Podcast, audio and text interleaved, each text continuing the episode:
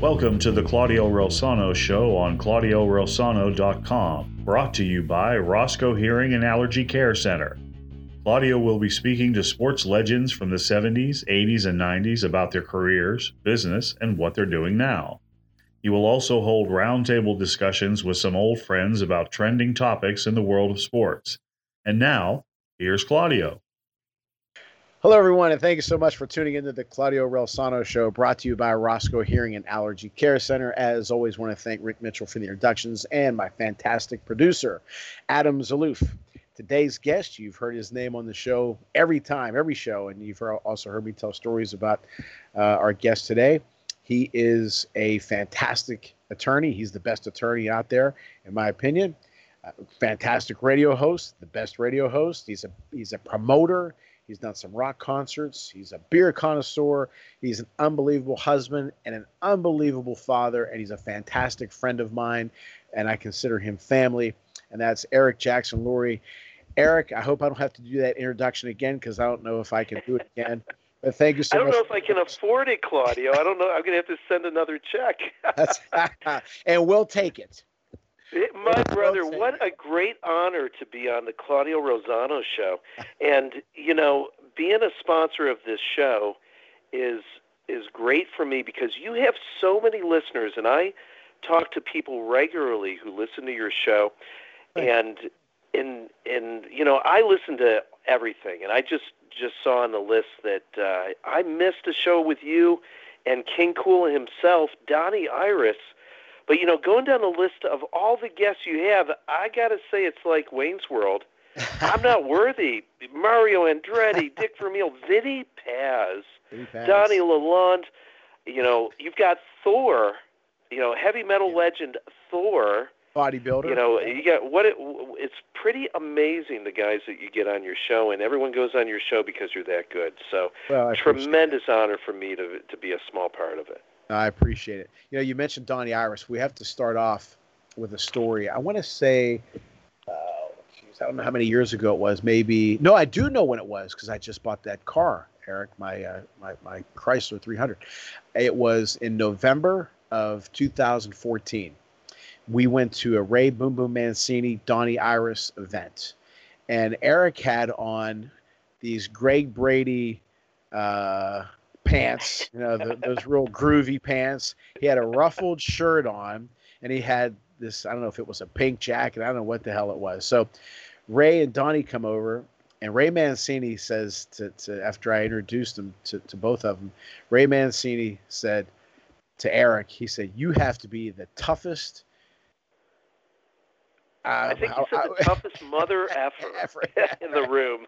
in the room to wear wear clothes like that, and it was just the funniest thing. And then that same outfit, years prior, we went to the Golden Gloves at the state Station Square in Pittsburgh, and it was at a restaurant. Uh, what was that restaurant? They had, they had that that that uh, uh, like a Mickey Gilly thing. What the hell was that? The the bowl. Oh, the, the, Royal, the What a great venue. Jim, the yeah. great Jimmy Savetic and Gloria Stokowski. Yeah. Um, God bless you, Gloria. They would put on those great Golden Glove finals at the Royal Place two over on Route eighty-eight. And uh, it was dinner boxing at its best. Right. But at, uh, there was it was a tough crowd. You know, it was just for some reason, it was just a tough crowd that night. And here we come with Eric wearing those groovy pants, and the, I said, man, somebody's going to say, hey, those pants weren't cheap. No, but the guy who was well, wearing them was cheap in some ways. Right? Hey, well, I'll tell you what. I'll tell you, the uh, you know me, I'm a shy guy. I oh, like yeah. to fade in the background. I'm not one to draw attention to myself. Right, right. Oh yeah, and, and and that night nobody looked at you, but it was it was fun, and, and Eric's the best. But you know what? Before we get into the sports uh, part of your life, the boxing, the tennis. Uh, tell us, first of all, about your law practice. Well, you know, I'm a criminal defense attorney. I've had my own practice for, oh, I think we're going on twenty-two years now. And uh, I never dreamed I'd be a criminal defense attorney. You know, uh, uh, I'm pretty open about who I am as a person. I always came from a, a right-wing conservative um, ideology. And I, I really started in the Attorney General's office. And I always thought those criminal defense attorneys, like, uh, I can't believe those guys. Why would they ever do that? until I became one and realized how not only important it was that everybody get a defense, and that how important and special our uh, system of American jurisprudence is here in America. Uh, we've got a legal system second to none. Um, but what an, an essential and pivotal role um, criminal defense work is. And, you know, having done this for as long as I've done it, I have had many people who were truly in the wrong place, the wrong time, and were completely innocent, never should have ever even been arrested, who are looking at losing their livelihood, their liberty, their family.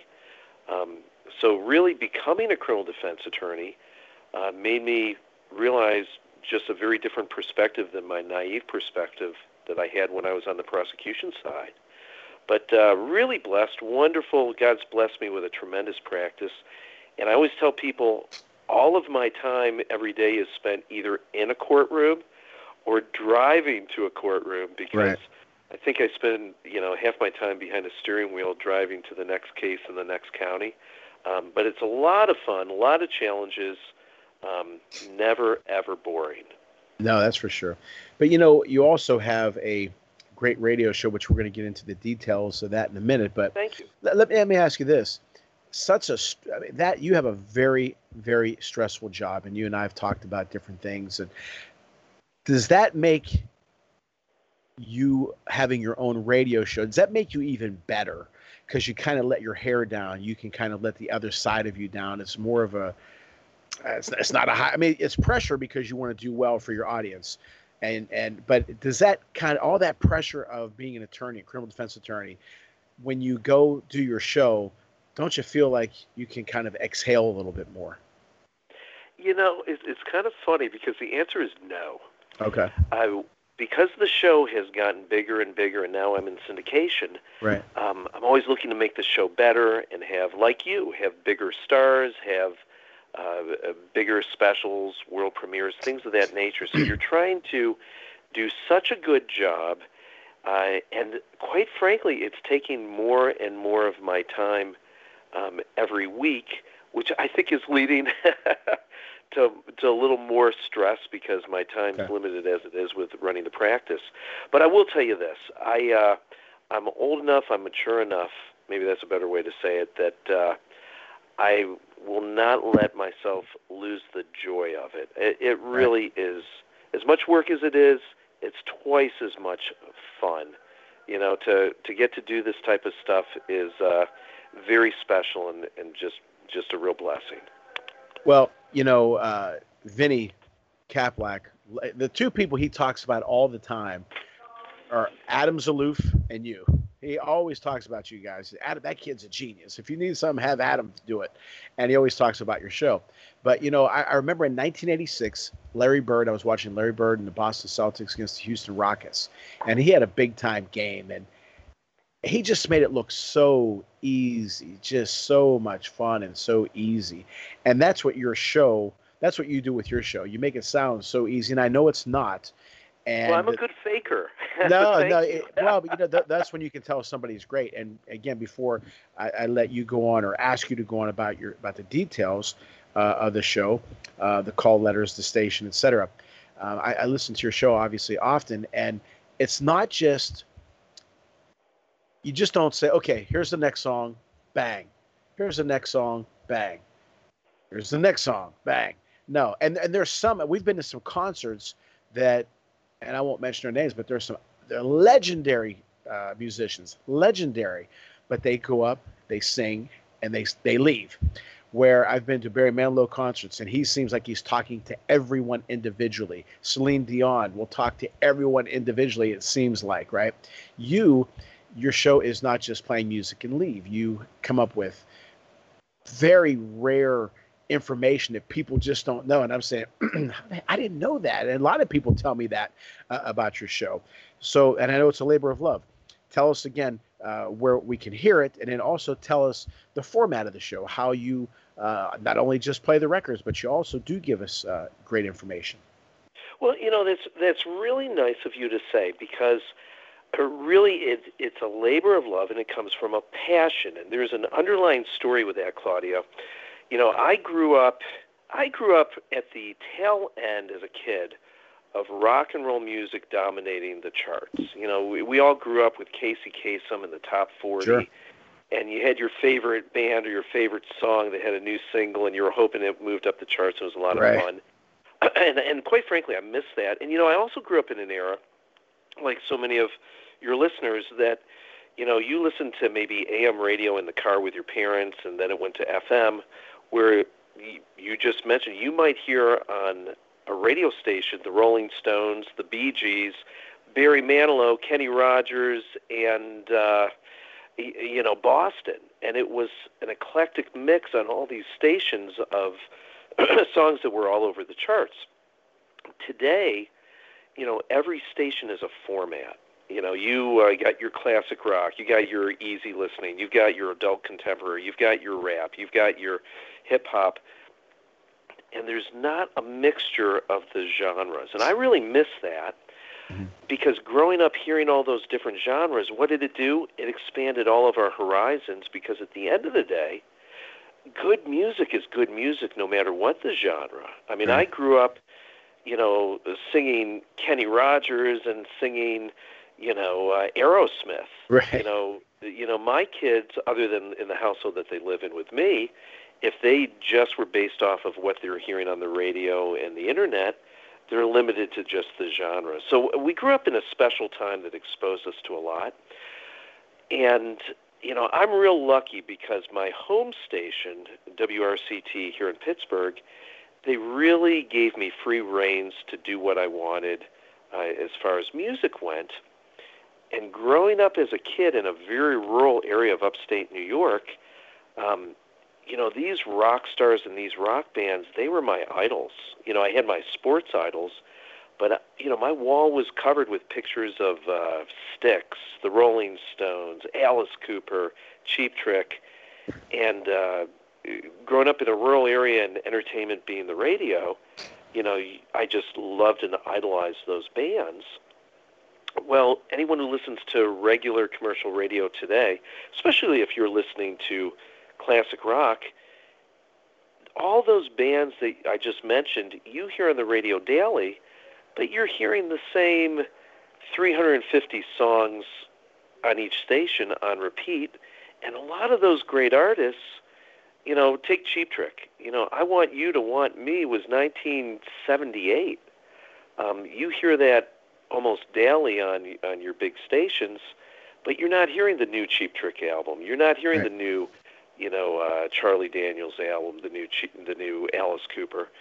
So I never stopped buying music from those bands because they kept still making it. They're still making it today. So along comes this great radio show, and I decided I'm going to really focus on new music from classic artists we all grew up with who can't get their new music on the radio. So, um, great example. I mentioned Cheap Trick. They got a brand new album. They're coming. Uh, they're coming to Pittsburgh in November. All of these great bands, all the great southern rock bands we grew up with, Molly Hatchet, The Outlaws, you know, all the great, you know, rock and roll bands that, you know, are in their sixties and some of them even in their seventies now. They're all still touring. They're all still making a lot of money on the road. But you're hearing the same four or five songs of theirs on regular radio, and meanwhile, these bands are doing new albums all the time.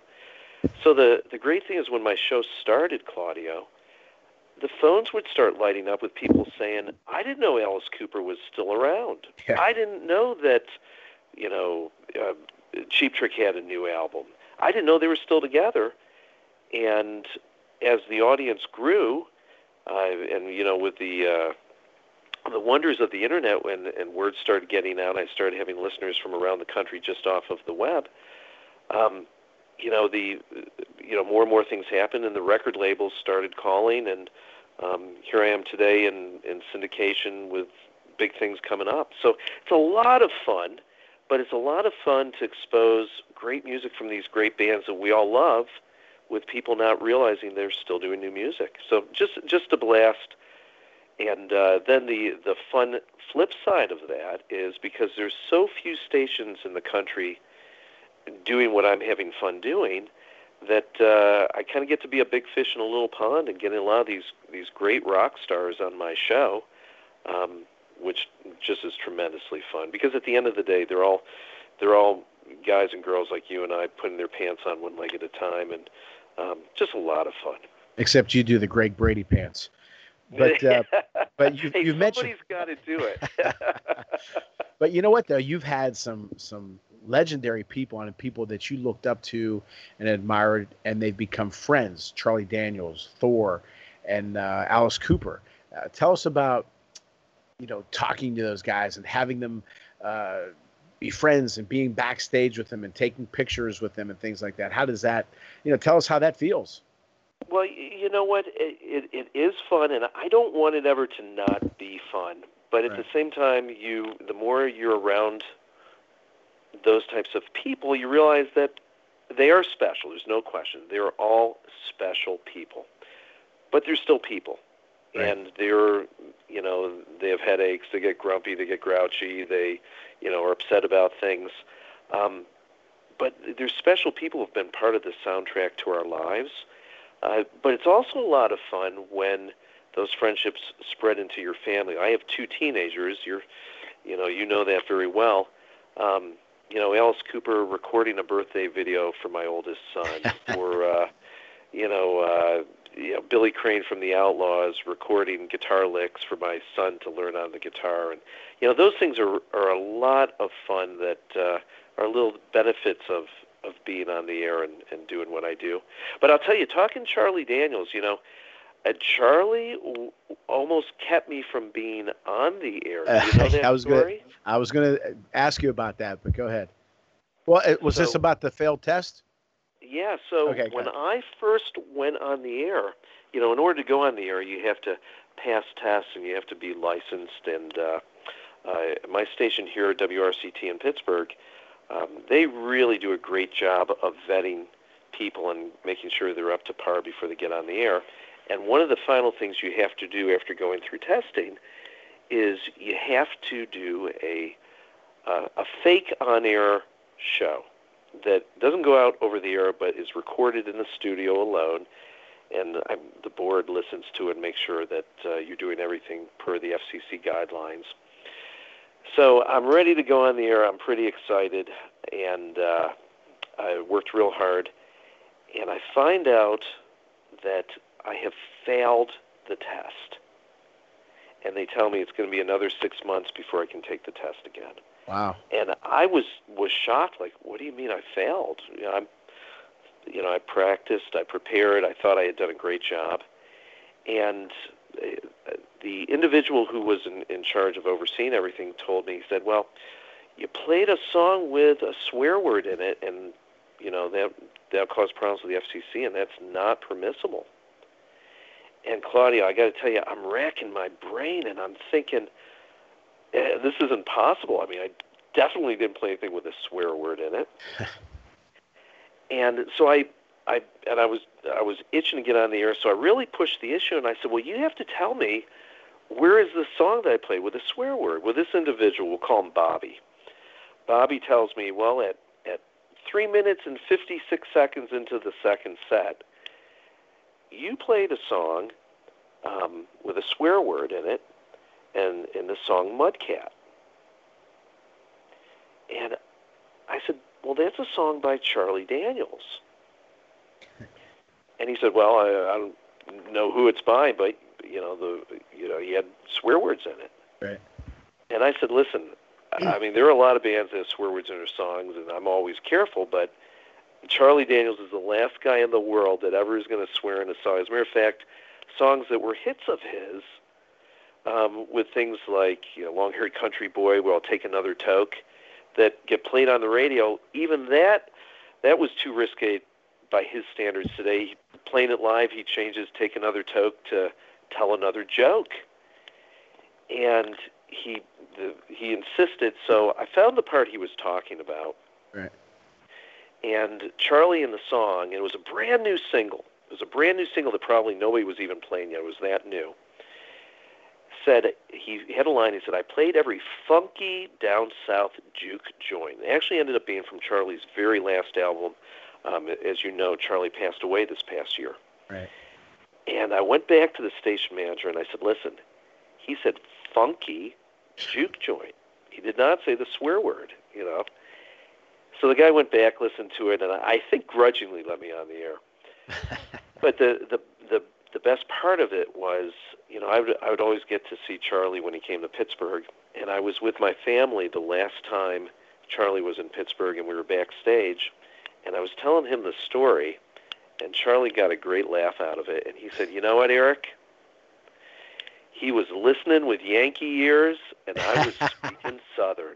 There you go. I got such a kick out of that. He thought it was he, he thought it was great. He always kept me off the air. Yeah. But, uh, yeah, being with these special musicians is a lot of fun. But you know what that's about, Claudio, because you're around the top athletes in the world all the time. Yeah, it, it is special, and I've told Adam sometimes after a show, especially with Mario Andretti, I said, geez, I, I still can't believe I interviewed him. Or, or Jerry Cooney, I, I uh, obviously doing the show from my home, uh, the room that I'm doing it in now is a home office, but years ago it was my bedroom. And, and this was the exact same room that I watched Jerry Cooney knock out Ken Norton. And here I am doing an interview with him. And uh, so, you know, it's kind of, it's, it's, uh, it's a, it's a nice thing. You know, it's a special thing. It's a magical thing. And, and you, I know you and I definitely appreciate those people and appreciate those moments, because we watch these guys or listen to them when we were kids. Now here, all of a sudden, we're friends with them. We're having them on our show. Who would have thought that back then, you know? Um, but uh, hey, I know it's it's it's well, you know, I I could tell lots of stories of hanging out with you with famous athletes in hotel rooms and over dinner and. Uh, late nights in the car where uh, oh, yeah. I, would, yep. I would, you know, some some stories probably not to tell on the air, but uh, being around famous athletes that were friends of yours, um, it's it's it's it's it's strange to watch these people on T V or hear them on the radio and then get to know them and right. find out that they're special right. people but regular at the same time. Sure. Well, we're going to take our final commercial break before we get into our Eric Jackson-Lurie lightning rounds. We're here from our sponsors, Roscoe Hearing and Allergy Care Center, Don's Pizzeria and Sports Bar, criminal defense attorney Eric Jackson-Lurie with offices located in downtown Pittsburgh and Fox Chapel. Call Eric at four one two, nine six three, nine three zero eight and the Quaker Valley Rotary Club. Right back with Eric Jackson-Lurie. Doctor Roscoe, I've been talking to my dad, and he seems out of sorts, like he can't understand what I'm saying. It's not just a hearing problem, Jolie. It is a health problem. Even with a mild hearing loss, our risk of dementia doubles with age. So let's improve Dad's hearing and his health. Let us be the solution to his hearing healthcare needs, so you and Dad can experience many years of understanding, laughter, and happy memories. Serving the DuBois area for over twenty years, the Roscoe Hearing Care Center in DuBois, Punxsy, and Saint Mary's, the hearing solutions you've been looking for. Call us for an appointment today, eight one four, three seven five, zero four five five. The law offices of Eric Jackson-Lurie are available when you need it for all of your defense needs. Maybe it's a D U I, or maybe you found yourself in the wrong place at the wrong time.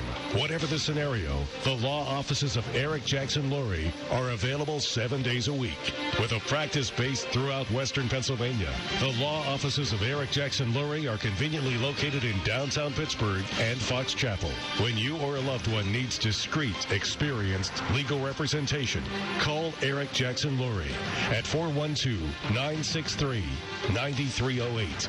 That's four one two, nine six three, nine three zero eight. We want to welcome our newest sponsor, Dom's Pizzeria and Sports Bar, five oh two Cavett Avenue in Trafford, Pennsylvania. Call four one two, three seven two, three six six seven. Don Pecora, great guy, great food. Make sure you tell him we sent you. Would you like to join a community service-oriented group to help provide remarkable services such as the Halloween Parade, Santa Parade, a Memorial Golf Outing, the annual Harvest Festival, award secondary educational scholarships, and raise several fundraising events? If so, the Quaker Valley Rotary Club is looking for people of action who live a service above self type of lifestyle and want to help make the Quaker Valley District even better. Please visit us at w w w dot quaker valley rotary dot org or call Scott Zahner at four one two, seven two zero, zero two nine eight. Okay, Eric. Um, now, another thing before we get into, well, first of all, again, tell us where, and we'll get at the end of the show as well. The Rockin' Attorney. Tell us where people can hear it, the call letters, all that. So I'm on the air every Thursday night from eight to ten thirty Eastern Standard Time on eighty-eight point three F M, which also streams worldwide at W R C T dot org. And you can also catch me coming out of the West Coast on one oh three point three F M, Kibler, California, uh, which also streams at ten thirty-three W W R O dot com. All right. Now, not only do you do a radio show, but you were also a very, very successful tennis player. Tell us about that part of your life. Well, that's a was. That's a that's a past tense. Seems like there's a lot of things that I used to do, right? That's all right. Um, well, you know what? You know, I uh, I fell in love. I, I never cared for tennis, never had lessons, and I thought that uh, I didn't think highly of the game. And I was, gosh, I'm going to say this was the, the uh, nineteen eighty-nine uh, U S Open. A young, flashy Andre Agassi yeah. was playing an aging thirty-nine-year-old Jimmy Connors. And, of course, I knew who both guys were, even though I didn't follow tennis. And I was laying on my couch, teenager, unenthused about life. Um, my interests were girls and rock and roll, and that was about it. And was bored, nothing was on T V, and I kept going back to this match with Agassi and Connors, caught in the beginning, quarterfinals of the U S Open, which of course is an absolutely tremendous thing, um, to get to the quarterfinals of, of one of the Grand Slams. And as I was watching it, Claudio, Jimmy Connors got sick, physically sick on the court. And I remember it was on the U S A Network where they had right. microphones all over the place. And Connors walks over to Arthur Ashe in the crowd, and I knew who Arthur Ashe was. And you could hear on the microphone Connors say, "I'm not going to make it through this match." So my interest was piqued, even though I was not a fan of tennis. And uh, Connors is serving on the wrong side. The referee's having to correct it. Agassi is, like, destroys it, if I remember, six oh, the first set, maybe six one. I mean, Connors has beyond nothing. And, and the crowd is, like, quiet because Connors, of course, is an all-time legend. Agassi was turning the game upside down with his great talent and his pizzazz and flash and bringing color to a, a game that was all white, um, white in clothing and shoes, I mean, and uh, bringing rock and roll to it.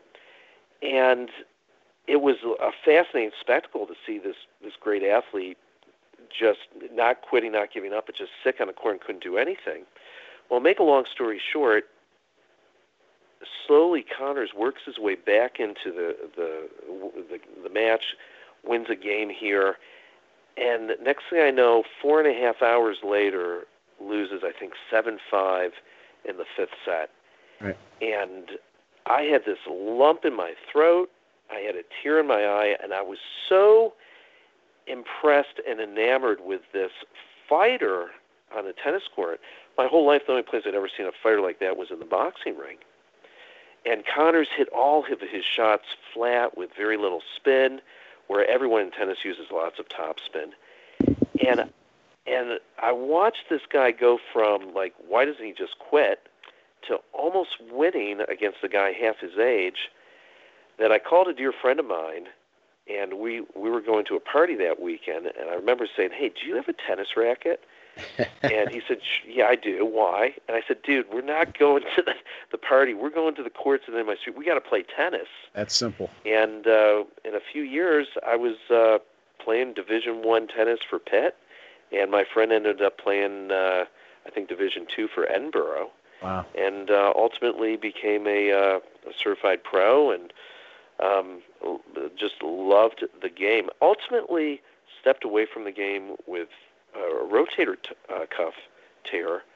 Um, but, you know, the crazy thing, Claudio, is all the time I spent on a tennis court um, and all the uh, the joy that I had, in my mind, it was the closest thing I could do to get towards boxing um, because I related so much with forward movement. When you throw a punch, you're moving into your opponent. Sure. When you're returning a serve or if you're hitting a forehand or backhand, you're moving into the ball. And I was in my mind boxing on a tennis court because that was as close as I could get to boxing. Well, it's still quite an accomplishment to play Division I tennis for sure. And um, it's just another feather in your cap or another flower in the garden of Eric Jackson-Lurie, as I like to say. But you, me- you mentioned boxing, and uh, you've done a lot. Of- You're in the Pittsburgh Boxing Hall of Fame. That's right. I forgot. Yeah, well, boy, boy, how the heck did that happen, right? uh, it's, it's deserving. But uh, one of your idols who – I'm sorry, go ahead. Yeah, no, no, go for it. One of your idols, somebody that you respect uh, a ton, and you named your son, your oldest son after him, Duran, uh, Roberto Duran. Tell us about that relationship. Yeah. Well, well, you know, it really started, and I, I have a uh, a distinct memory, and I had to have been probably, I'm going to say maybe four, maybe five years old, wrestling with my dad in the living room. And, you know, this is back in the day when, you know, we had three channels and public T V. Right. And uh, A B C Wild World of Sports came on, and it was a special on Roberto Duran and the eyes of Roberto Duran. Yeah, yeah. And I was roughhousing with my dad, having fun, and my dad wanted to watch the program, so he kind of yelled at me and put me on the couch so he could watch it. And I watched it with him. It kept doing close-ups of Duran's eyes, and they had all these people talking about if you fight Roberto Duran, don't look in his eyes because he'll just drain you. And I was... I was so fascinated as a little boy in Roberto Duran and what a menace he was that, you know, back in those days, Claudio, we would see boxing every weekend and Tuesday nights, and boxing was right all over television. I mean, it was really part of, of America. You know, it was, it was such a popular sport. So I would watch anytime Duran was on T V, and I just grew to, I just fell in love with him. And I loved his style of fighting. I loved his machismo and who he was. And uh, I just looked up to him tremendously. Uh, and years and years later, uh, we ultimately became great friends. Yeah. And boxing is, well, it's a good thing, by the way, that you didn't like Livingstone Bramble because you'd have had to name your son Livingstone. But uh, that, that's how we met. We met through boxing. Uh, I went to. And you know, you know who says that they brought us. To, he brought us together. Vinny, Vinny Paz. Vinny, pa- Vinny Pazienza. Yep. Vinny Paz. Yep. yep. Well, and, and, and talking and, and, and you know, talking Livingstone Bramble. You know that uh, if if I remember the story right, Vinny told us the story of sparring with uh, Ras-I Bramble and and Livingstone. Thumbing Vinny in the eye in the, in yeah. the sparring. Remember that? Well, we, we met. We I do, but we also met uh, Livingstone, Ras-I Bramble, in Las Vegas for Vinny's movie premiere, if you remember. Yep, and uh, yeah. and I met him. Boy, I got a great story on the undercard of uh, Hector Macho Camacho and Sugar Ray Leonard. Okay. And I was there in Atlantic City. Everyone thought Leonard was going to do it once again because Leonard yeah, was a legend. Sure was. And and uh, he just, he was a shell, and, and Camacho knocked him out. Yeah. But Bramble fought on that undercard, and afterwards I spent a little time with him, and it was a beyond lackluster fight. And uh, Bramble had told me, he said, I can't throw my right hand. And when I asked him about it, he said, there's nothing wrong with it. In practice, in sparring, I can throw it, but when I'm sparring hard or I'm in the ring, it's like a mental disconnect, and I cannot wow. throw my right hand. And he just had some psychological problem at the tail end of his career where he couldn't pull that trigger on his right hand. You know, that happened to Mackie Sasser. He was a catcher uh, for the Pirates and the Mets. He couldn't throw the ball back to the pitcher. He would double pump, pump. Uh, it was just the, the damnedest thing you ever want to see. It was sad, and um, yeah, you don't you don't know what gets into the head. It's a, it's a touchy thing. But in boxing, you know, you, you certainly can't get away with it. But people have asked uh, numerous times how we met. Well, Vinny was getting inducted into the Rochester Boxing Hall of Fame, and uh, I, I'm there, and we're in the lobby of I, f- I forgot which hotel that was, but um, I met. Three very important people in my life. Uh, I'm sorry, two two very important people in my life that week. Joe LaQuatra, uh, who unfortunately passed several years ago, was a great guy, great with me. Great guy. Yeah, and then you and I start talking about this and about that, and you said, where are you from? I said, I'm from Pittsburgh. And you said, where? I said, that's a little town in Swickley. Where are you from? And then you, and then, you know, here we are, what is that, uh, nineteen years later, right? Or eighteen, yeah, yeah, eighteen, eighteen years yeah. later, and, and I'm honored not only to call you a family member, but your son, Noble, is my godson. And um, yeah. I'll never forget, we went to a restaurant when you, you said, I need to speak to you. I said, sure. And uh, I said, everything okay? You said, yeah, yeah, everything's fine. So we met, I believe it was in Fox Chapel, um, not too far from your office. And um, so I'm saying, what the hell is wrong? I hope everything's okay. Then you you told me that you want to be you to be God, uh, Godfather to Noble, and I just I, I just broke down. But let, let, let me say this, and we'll get to your family in a little bit. A wonderful, wonderful family. But as I said, we'll get to them Thank in a little you. bit. But I, I got to tell this story. Uh, yeah, Eric's kids are just gentlemen, wonderful, wonderful kids. I love well, those You know, kids. I, I beat them from a young age to work all the, the bad stuff out so they, they're better when they got no, older. These it's kids are pretty well. Great. They're great kids. But a few months ago, Eric has a surprise birthday party for his lovely wife, Camille. So Eric had a, uh, like, a, it was it was at a movie theater here in Pittsburgh. So, um, just outside of Pittsburgh. So Eric sent a patch, Thor, the who was on our show a while back, uh, the, the bodybuilder slash legendary rock star. And that was kind of a ticket to get into the to the building. So I see uh, my, my wife and I, Linda, we go inside. There's Noble. Noble, how you doing, brother? He gives me a hug and a kiss. Linda, he gives her a hug. And Duran, Duran, what's going on, brother? Hey, Claudio, what's going on? How are you? Good. What's going on? How's soccer? This, how's school? Everything's great. And, you know, we're just uh, everything. Because, I mean, I just a great kid. And, and we're talking. Everything's great. And then Linda presents him with the, this patch. So I said, okay, brother, I'll see you inside. He steps in front of me and he says, Claudio, I need a patch. I said, Duran, I don't have a patch. I left it at home. Yeah, but you need a patch to get in. I said, are you kidding me? I said, just two seconds ago, hey, Claudio, what's going on? Well, Linda has a patch. You know, you need a patch to get in. I say, Duran, I don't have a patch. I'm getting it. I, I was, it was the funniest thing because his face went straight. He wouldn't let me into this building without a patch. But I did somehow get in. I think I duked him ten bucks and he let me in. But uh, he was a great kid. A lot of well, fun. He was following to... instructions. I know, I, I know. But if he Claudio should... doesn't have that patch, oh my God, he doesn't get admission. Then I got to tell you something else. We were, uh, I some some friends gave Linda and I tickets to an Alice Cooper concert at the A and E uh, venue in Pittsburgh, right in between Heinz Field and uh, P N C Park. It was a hot summer day, much like today, I think. So I knew that Eric and his family loved Alice Cooper. So I said, Eric, I have these tickets.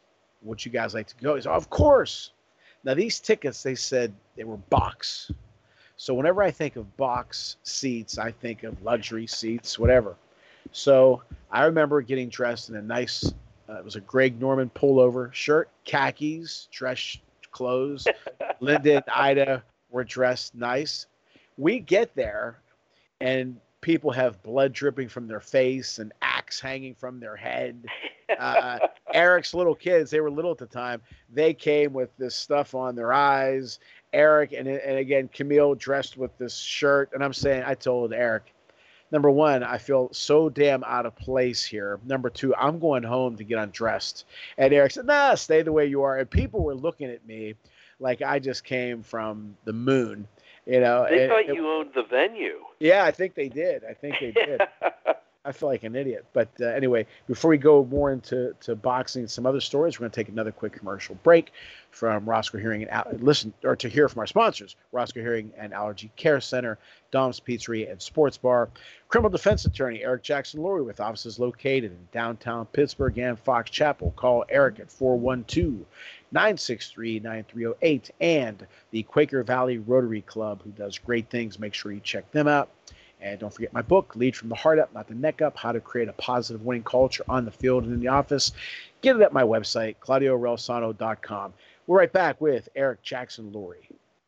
Doctor Roscoe, I've been talking to my dad, and he seems out of sorts, like he can't understand what I'm saying. It's not just a hearing problem, Jolie. It is a health problem. Even with a mild hearing loss, our risk of dementia doubles with age. So let's improve Dad's hearing and his health. Let us be the solution to his hearing healthcare needs, so you and Dad can experience many years of understanding, laughter, and happy memories. Serving the DuBois area for over twenty years, the Roscoe Hearing Care Center in DuBois, Punxsy, and Saint Mary's, the hearing solutions you've been looking for. Call us for an appointment today, eight one four, three seven five, zero four five five. The law offices of Eric Jackson-Lurie are available when you need it for all of your defense needs. Maybe it's a D U I, or maybe you found yourself in the wrong place at the wrong time. Whatever the scenario, the law offices of Eric Jackson-Lurie are available seven days a week. With a practice based throughout Western Pennsylvania, the law offices of Eric Jackson-Lurie are conveniently located in downtown Pittsburgh and Fox Chapel. When you or a loved one needs discreet, experienced legal representation, call Eric Jackson-Lurie at four one two, nine six three, nine three zero eight. That's four one two, nine six three, nine three zero eight. We want to welcome our newest sponsor, Dom's Pizzeria and Sports Bar, five oh two Cavett Avenue in Trafford, Pennsylvania. Call four one two, three seven two, three six six seven. Dom Pecora, great guy, great food. Make sure you tell him we sent you. Would you like to join a community service-oriented group to help provide remarkable services such as the Halloween Parade, Santa Parade, a Memorial Golf Outing, the Annual Harvest Festival, award secondary educational scholarships, and raise several fundraising events? If so, the Quaker Valley Rotary Club is looking for people of action who live a service above self type of lifestyle and want to help make the Quaker Valley District even better. Please visit us at w w w dot quaker valley rotary dot org or call Scott Zahner at four one two, seven two zero, zero two nine eight. Okay, Eric, we have a, a ton of boxing stories, but um, I remember the one time we were in Rochester and we were in the room of, some people say, the biggest hitter of all time, and that's Ernie Shavers. Uh, tell us a little bit about some stories that you recall, recollect from the Rochester Boxing Hall of Fame, be it with Ernie Shavers or Vinny or or whoever else that uh, you had some stories about. Well, you know, we we really do have a lot of stories with a lot of different guys. And, uh, it, you know, it's hard to just pick one. That night with Ernie Shavers was great. And, you know, it's it's funny when, when what was Muhammad Ali's quote that uh, um, his, his ancestors folk, yeah, in, in Africa Africa felt how hard that Ernie hit? Um, you know, I, you know, I, when I was boxing and and had the privilege of, of working and, and sparring with Paul Spadafora, and I was one of many. Um, you know, Spatty was always known as a lighter puncher. But the level, when you get to the pro level, the the real pros, and Spatty was a legitimate world champion and a tremendous boxer uh, with, with a tremendous left-handed, awkward style that was so hard for so many guys uh, to deal with. But known as a light puncher, and I would see how hard he was hitting the bag in the gym, which was double my power. Then when you think about the guys who are legendary for their power, I mean, it's truly a gruesome thing. And unless you've boxed or unless you've been part of training world-class fighters, mm-hmm. you don't realize how hard these guys hit. And oh, yeah. watching these guys on T V or even seeing them in person just, you know, in a fight just doesn't do it justice. These guys hit so incredibly hard. So when you've got one of the greatest fighters of all time, and some people say he was the greatest, Muhammad Ali, who fought everyone, fought the Quarries, you know, fought, uh, you know, Joe Frazier, fought George Foreman. Ken Norton. That, yeah. Ken Norton. I mean, we could go down a long list. You know, Sonny Liston. And said, that guy hit me so hard my ancestors in Africa felt it. Right. He wasn't joking because he was hurt. I mean, he literally hurt him that badly that that's all he could think about, but still was able to walk through it like yeah. nothing and, and win the fight. Um, just amazing. I, you know, I, uh, I remember the great trainer Jesse Reed, and Jesse Reed used to say that he could help guys build up their power to a degree. Some of it, you know, Emanuel Stewart, if I recall properly said that you were either born with it or you weren't. Right. But uh, yeah. you know, the, guys like that, we talked about special people in rock and roll, special people athletes, guys who hit just with ungodly power. Look at Roberto Duran, where your nickname is sure. Hands of Stone. You know, Sugar Ray Leonard said he could feel his teeth through his uh, mouth guard being pushed back through his gums because Duran hit so hard. Um, it's a it's a really amazing thing. And we watch these guys on T V, and we're all armchair quarterbacks and saying, oh, that guy's a bum. Those guys are phenomenal athletes who are not only doling out huge punishment, but they're taking tremendous punishment. So I, do you, you know, boxing has always been my – go ahead. I'm sorry, but do you remember – because I'll forget.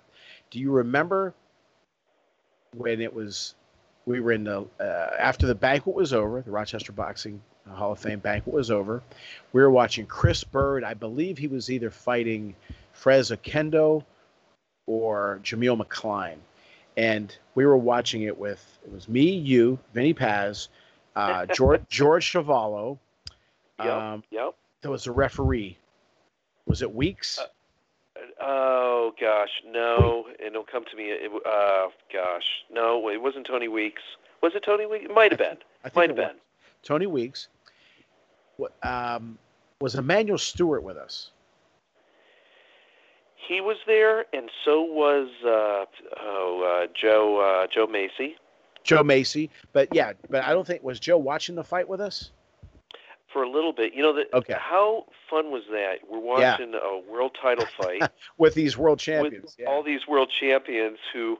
who were not terribly complimentary about what they were watching. No, kid, kid, uh, Andy Kidd DePaul, a Pittsburgh yep. legendary right. boxer, and they were not happy with that fight at all. Chris Bird was the champion at the time, and uh, I know Vinny wasn't too pleased with him, Vinny Paz. But um, yeah, that was you know, that, that was crazy. Uh, we've talked a lot about the caliber of today's fighters versus the caliber of the fighters from the seventies and eighties, right. because you know, you and I and so many of your listeners grew up during the, just take the eighties, the golden age of Mike Tyson, the golden age of Hagler, Duran, Hearns, Leonard, right. when all these top great fighters existed. They all were great personalities that brought... They really were, yeah. Yeah, they really were. They brought the general public to the sport, but most importantly... They fought each other. They didn't yeah. shy away from it. They didn't run and hide behind a, a bogus belt.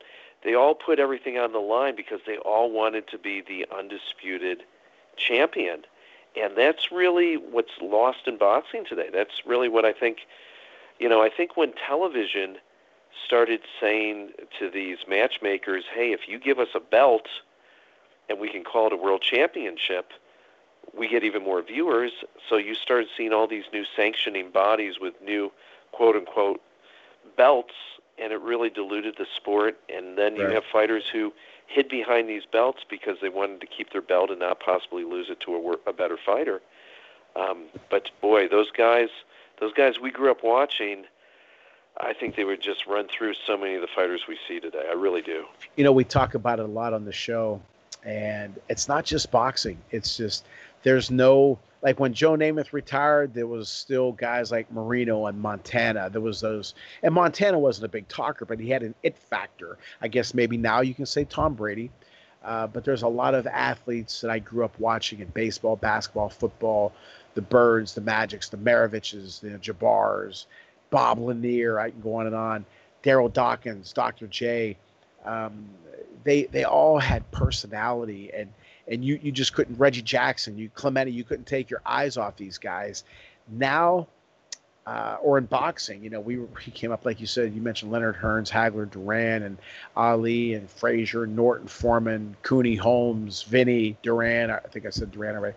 Uh, I mean, those guys were just a different mindset, uh, different breed, but we were so lucky. So lucky to, to to be able to watch them. And I don't know if fans today, I'll put it to you this way too, like my parents, my dad was born in twenty-eight, my mom was born in thirty-nine, but you know what? They still like some of the Beatles songs. They still like the Commodores. they liked Barry Manilow. They liked Kool and the Gang. My mom liked the Daz Band, if people remember oh, that, from band. nineteen eighty-two. Yeah. But a, a, a, a good song is a good song. A good group is a good group. So I don't think it's a, an age thing, uh, a generation gap. It's if you see somebody who is a colorful guy, who's, uh, you know, just a colorful personality who can who can perform, you like them. And I'm not saying they're they're not out there, Eric. I just don't think there are as many. Do you agree you know, with that? And I agree with you completely. I also think that times have changed. You know, when the whole world, when the whole country is watching three T V channels, right? And you you don't have the internet, and you don't have um, so many of the things, the entertainment distractions. You had greater focus. Um, you know, those sports, e- even look at sports in America. You know, you look at, uh, uh, you know, everyone, we all grew up aspiring to be these people. And, you know, now you have, a, you have, you know, generations who don't play sports and are stuck behind a T V playing or a right. computer doing a video game. Um, and the sports were diluted. But, you know, talking about all those wonderful names you rattled off, we remember those names because the world knew them, and they were all characters. Look at tennis. Tennis, like boxing, when the when the the Bjornborg and and McEnroe, the, uh, John McEnroe, and Jimmy Connors, Billy Nastasi, yeah. and the when those guys disappeared, we had the Agassi and we had the Boris Beckers. But when those guys faded, is there tremendous talent out there? Of course there is. But when the personalities left, the yeah. public lost interest. So. Yeah, no You know, I think there's that's a big part of it, and and I'm sh- I'm hopeful all that stuff will come back, and we'll have new waves of special people. But I don't um, think it will. We really we told, were really lucky to see a lot. You told of that. a story about uh, calling your friend up to go play tennis. The first thing that hit me was nineteen seventy-six. Uh, we used to get W O R T V, and my mom said, "Come here, come here." I turn it on. I look, and there's this guy, number sixteen, with you know long hair, uh, playing for the New York Mets, Lee Mazzilli, and he made a basket catch.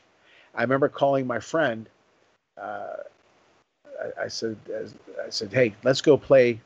Get get a. Ba- I got a baseball. Let's go play junior high. I want to practice something. Now I've seen Clementi do it, but when I saw Mazzilli do it live in a game, that's what made me start making basket catches, you know. And I, I don't know who's going to make, like we used to imitate the way Dave Parker would bat, the way he would lead from a base. Yeah, we would right, imitate. Right. You know, and to this day, you'll never find a picture of me playing baseball without wearing white shoes because of Joe Namath, or wristbands because of Joe Namath. They're wearing number sixteen because of Mazzilli.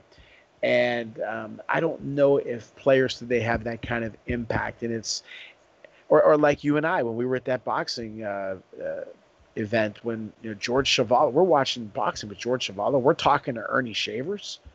What the hell are we doing here talking to Ernie Shavers? Of course, about four hours later, we get into a wreck.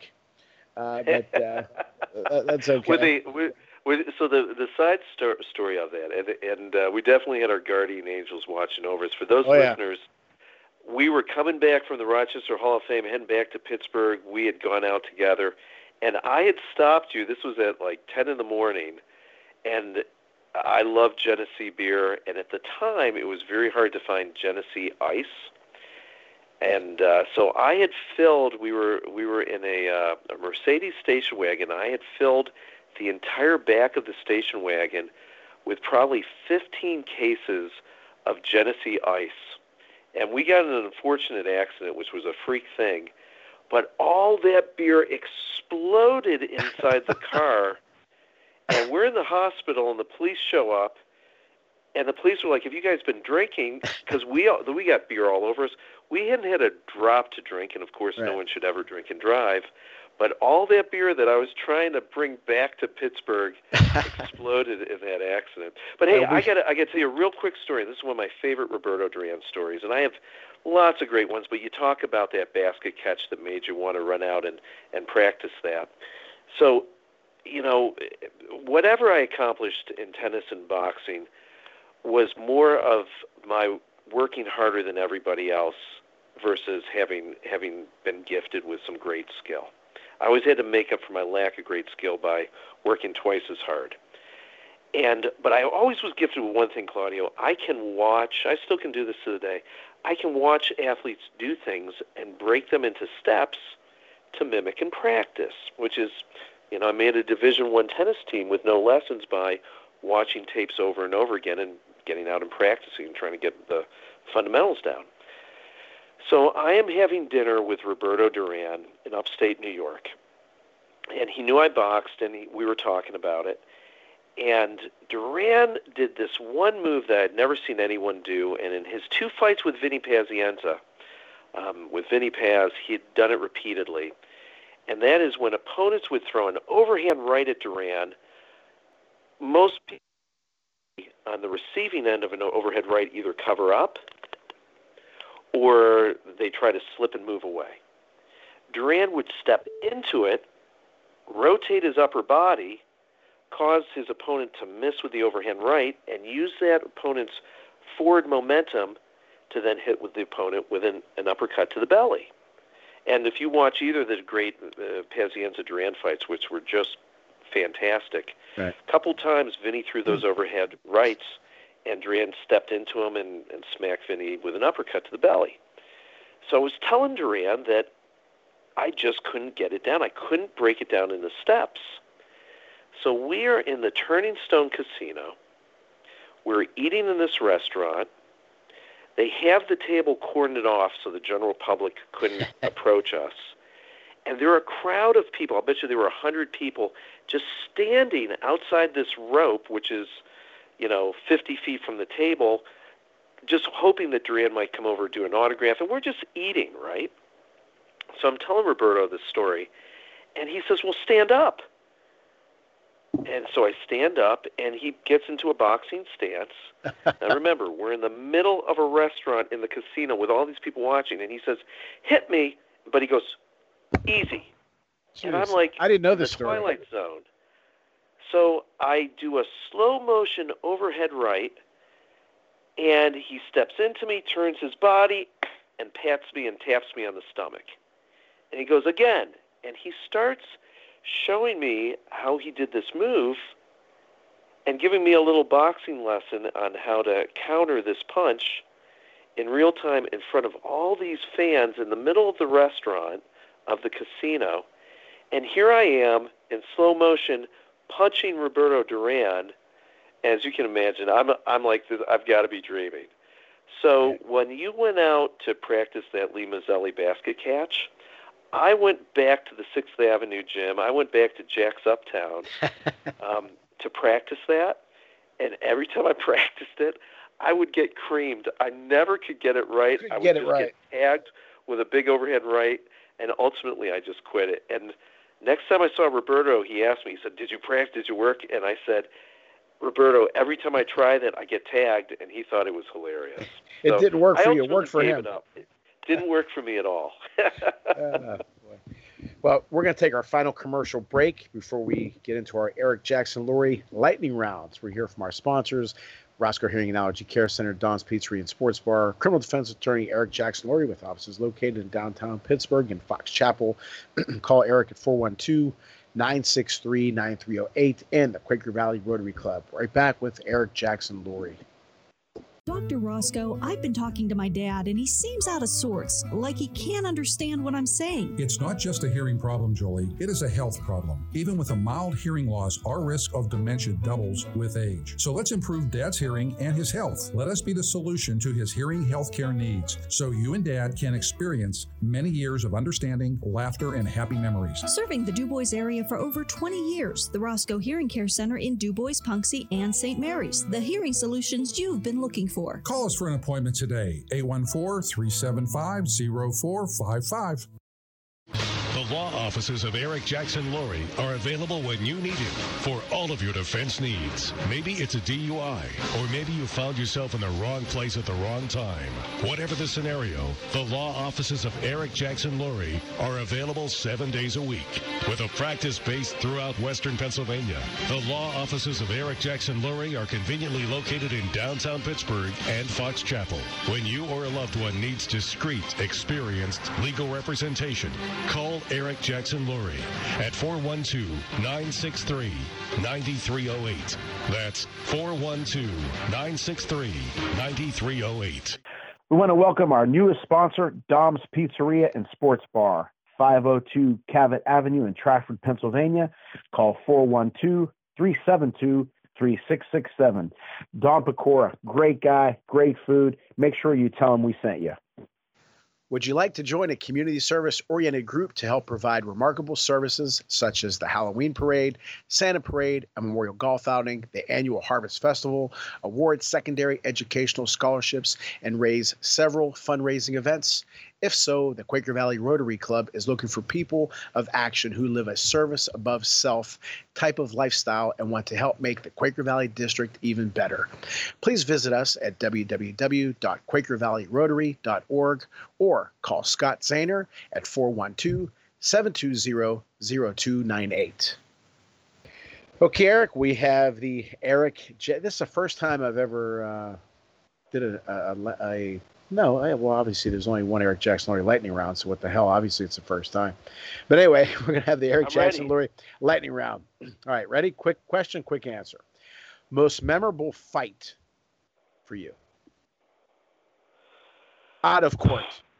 You know what? You know what? I'm I'm going to say Leonard Duran three.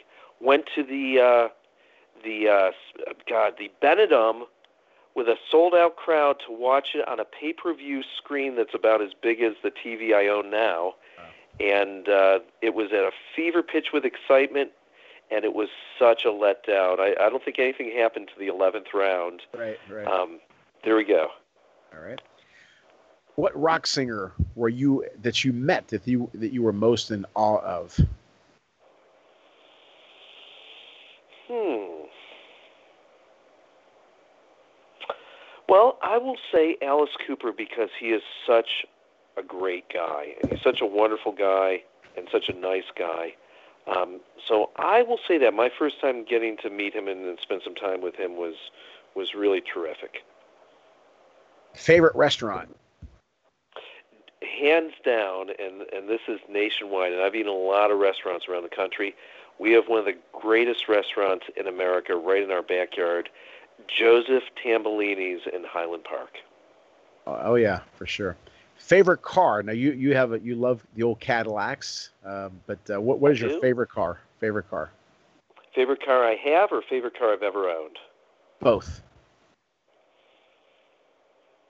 My favorite car right now, I've got an eighty-four Eldorado Baritz Edition, um, which I, I really enjoy. Favorite car I've ever owned Uh, would be my Cadillac Brome. I remember that car. Yeah. And you know what? Before we finish up, we have to talk about your family. Uh, I, I did talk about them a little bit, uh, but I want you to talk about Camille, who's who's the best. Love Camille. Beautiful girl, inside and out. Uh, always, you can't help but feel good after leaving Camille. And uh, we don't have to talk about Duran, but definitely Noble, because Duran wouldn't let me in the damn building. But Noble is, is a great young man as well. But tell us about uh, Camille, Noble, and Duran. Well, you know, like you, I'm blessed with a wonderful family. And like you, uh, I'm blessed with a, uh, a gorgeous wife. So uh, very, very lucky. And, hey, at the end of the day, that's why we work so hard, and that's why we uh, we work to do the things we do. But, Claudio, I have to say, and, and I'm, I'm very serious about this, I've got to take a minute and just talk about your book, Lead from the Heart Up, because uh, for those of you listening, if you have not read it, it is a enjoyable read. It's a great read. And uh, I actually ordered a number of copies from Amazon. I've got it in my waiting room, and I've gifted it to a number of people. It's a terrific book and a very, very inspirational book. Big, Thank big you. Thumbs up from E J L. that's that's all. You know what? I, I got to tell you something. Last week, uh, the, our, our publishing company, a great, great guy, David Andron. There was a lady who, I guess she does some things with Amazon and marketing. She said that she didn't like the cover. Well, she said that it's not, it would sell better if I wasn't on the cover. I said, what the hell kind of a comment? I think it's a hell of a cover.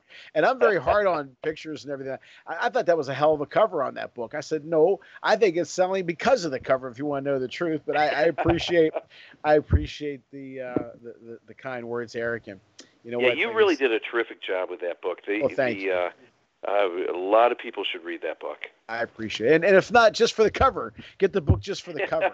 I'm on the cover. But uh, in, in one of my uh, coaching poses, which, again, I think was a hell of a cover, to be honest with you. She she must need glasses, or I don't know what her problem was. But uh, she's got the problem, not me. But anyway, Eric, you know what? I, again, I, I talk about you all the time. Uh, talk about your family all the time. We always have fun together. You're a great guy. You've been such a plus in my life. I, I told you, I, I wish one of my big regrets in life is that my parents uh, didn't get to meet you and your family. And I, I told you, my dad would have taken your kids uh, for sure. But um, and Camille probably left you, but he'd have taken your, your family away from you because he would have loved them. And my mom would have too. And I, I can't thank you enough for, for being in my life. I, I mean that with all my heart. You're, you're, you're truly the best. Well, God bless you, brother, and uh, the feeling is very mutual. And I have to tell you, great honor to be on your show tonight, and uh, thank you so much. And as always, I'll be listening to every episode. All right, brother. Well, thank you so much. Thank you. Well, everybody, that's the uh, end of the show. I, again, I have a major announcement coming up pretty soon. I can't say it just yet, but uh, any week now we're going to come up with a big announcement. Uh, also, we have next week, it looks, it's looking like we're going to have nineteen eighty-six member, member of the nineteen eighty-six World Champion New York Mets, Ed Hearn. Great story. Uh, you're going to want to listen to that interview. Uh, Dave Parker, it looks like he's going to be on sometime in September. Him and David Jordan, the author of his book, The Cobra. Uh, looking forward to that. As always, want to thank Rick Mitchell for the introductions and Adam Zalouf, my fantastic producer. Don't forget to subscribe to the show. And uh, as always, thank you, Mom and Pop. Talk to you guys soon. Thank you for listening to The Claudio Relsano Show, brought to you by Roscoe Hearing and Allergy Care Center. Be sure to tune in next time on Claudio Relsano dot com.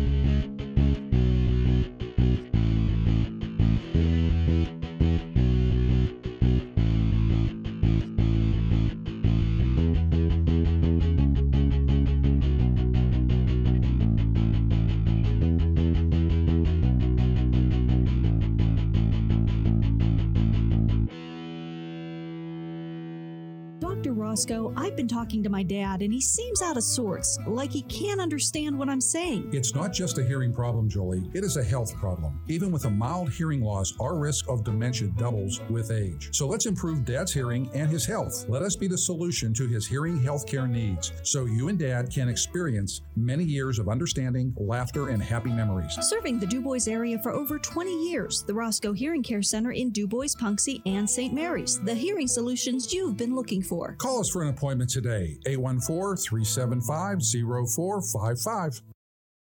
The law offices of Eric Jackson-Lurie are available when you need it for all of your defense needs. Maybe it's a D U I, or maybe you found yourself in the wrong place at the wrong time. Whatever the scenario, the law offices of Eric Jackson-Lurie are available seven days a week. With a practice based throughout Western Pennsylvania, the law offices of Eric Jackson-Lurie are conveniently located in downtown Pittsburgh and Fox Chapel. When you or a loved one needs discreet, experienced legal representation, call Eric Eric Jackson-Lurie at four one two, nine six three, nine three zero eight. That's four one two, nine six three, nine three zero eight. We want to welcome our newest sponsor, Dom's Pizzeria and Sports Bar, five oh two Cavett Avenue in Trafford, Pennsylvania. Call four one two, three seven two, three six six seven. Dom Pecora, great guy, great food. Make sure you tell him we sent you. Would you like to join a community service-oriented group to help provide remarkable services such as the Halloween Parade, Santa Parade, a Memorial Golf Outing, the Annual Harvest Festival, award secondary educational scholarships, and raise several fundraising events?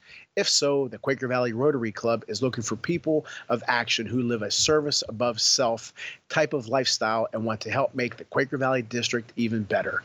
Please visit us at w w w dot quaker valley rotary dot org or call Scott Zahner at four one two, seven two zero, zero two nine eight.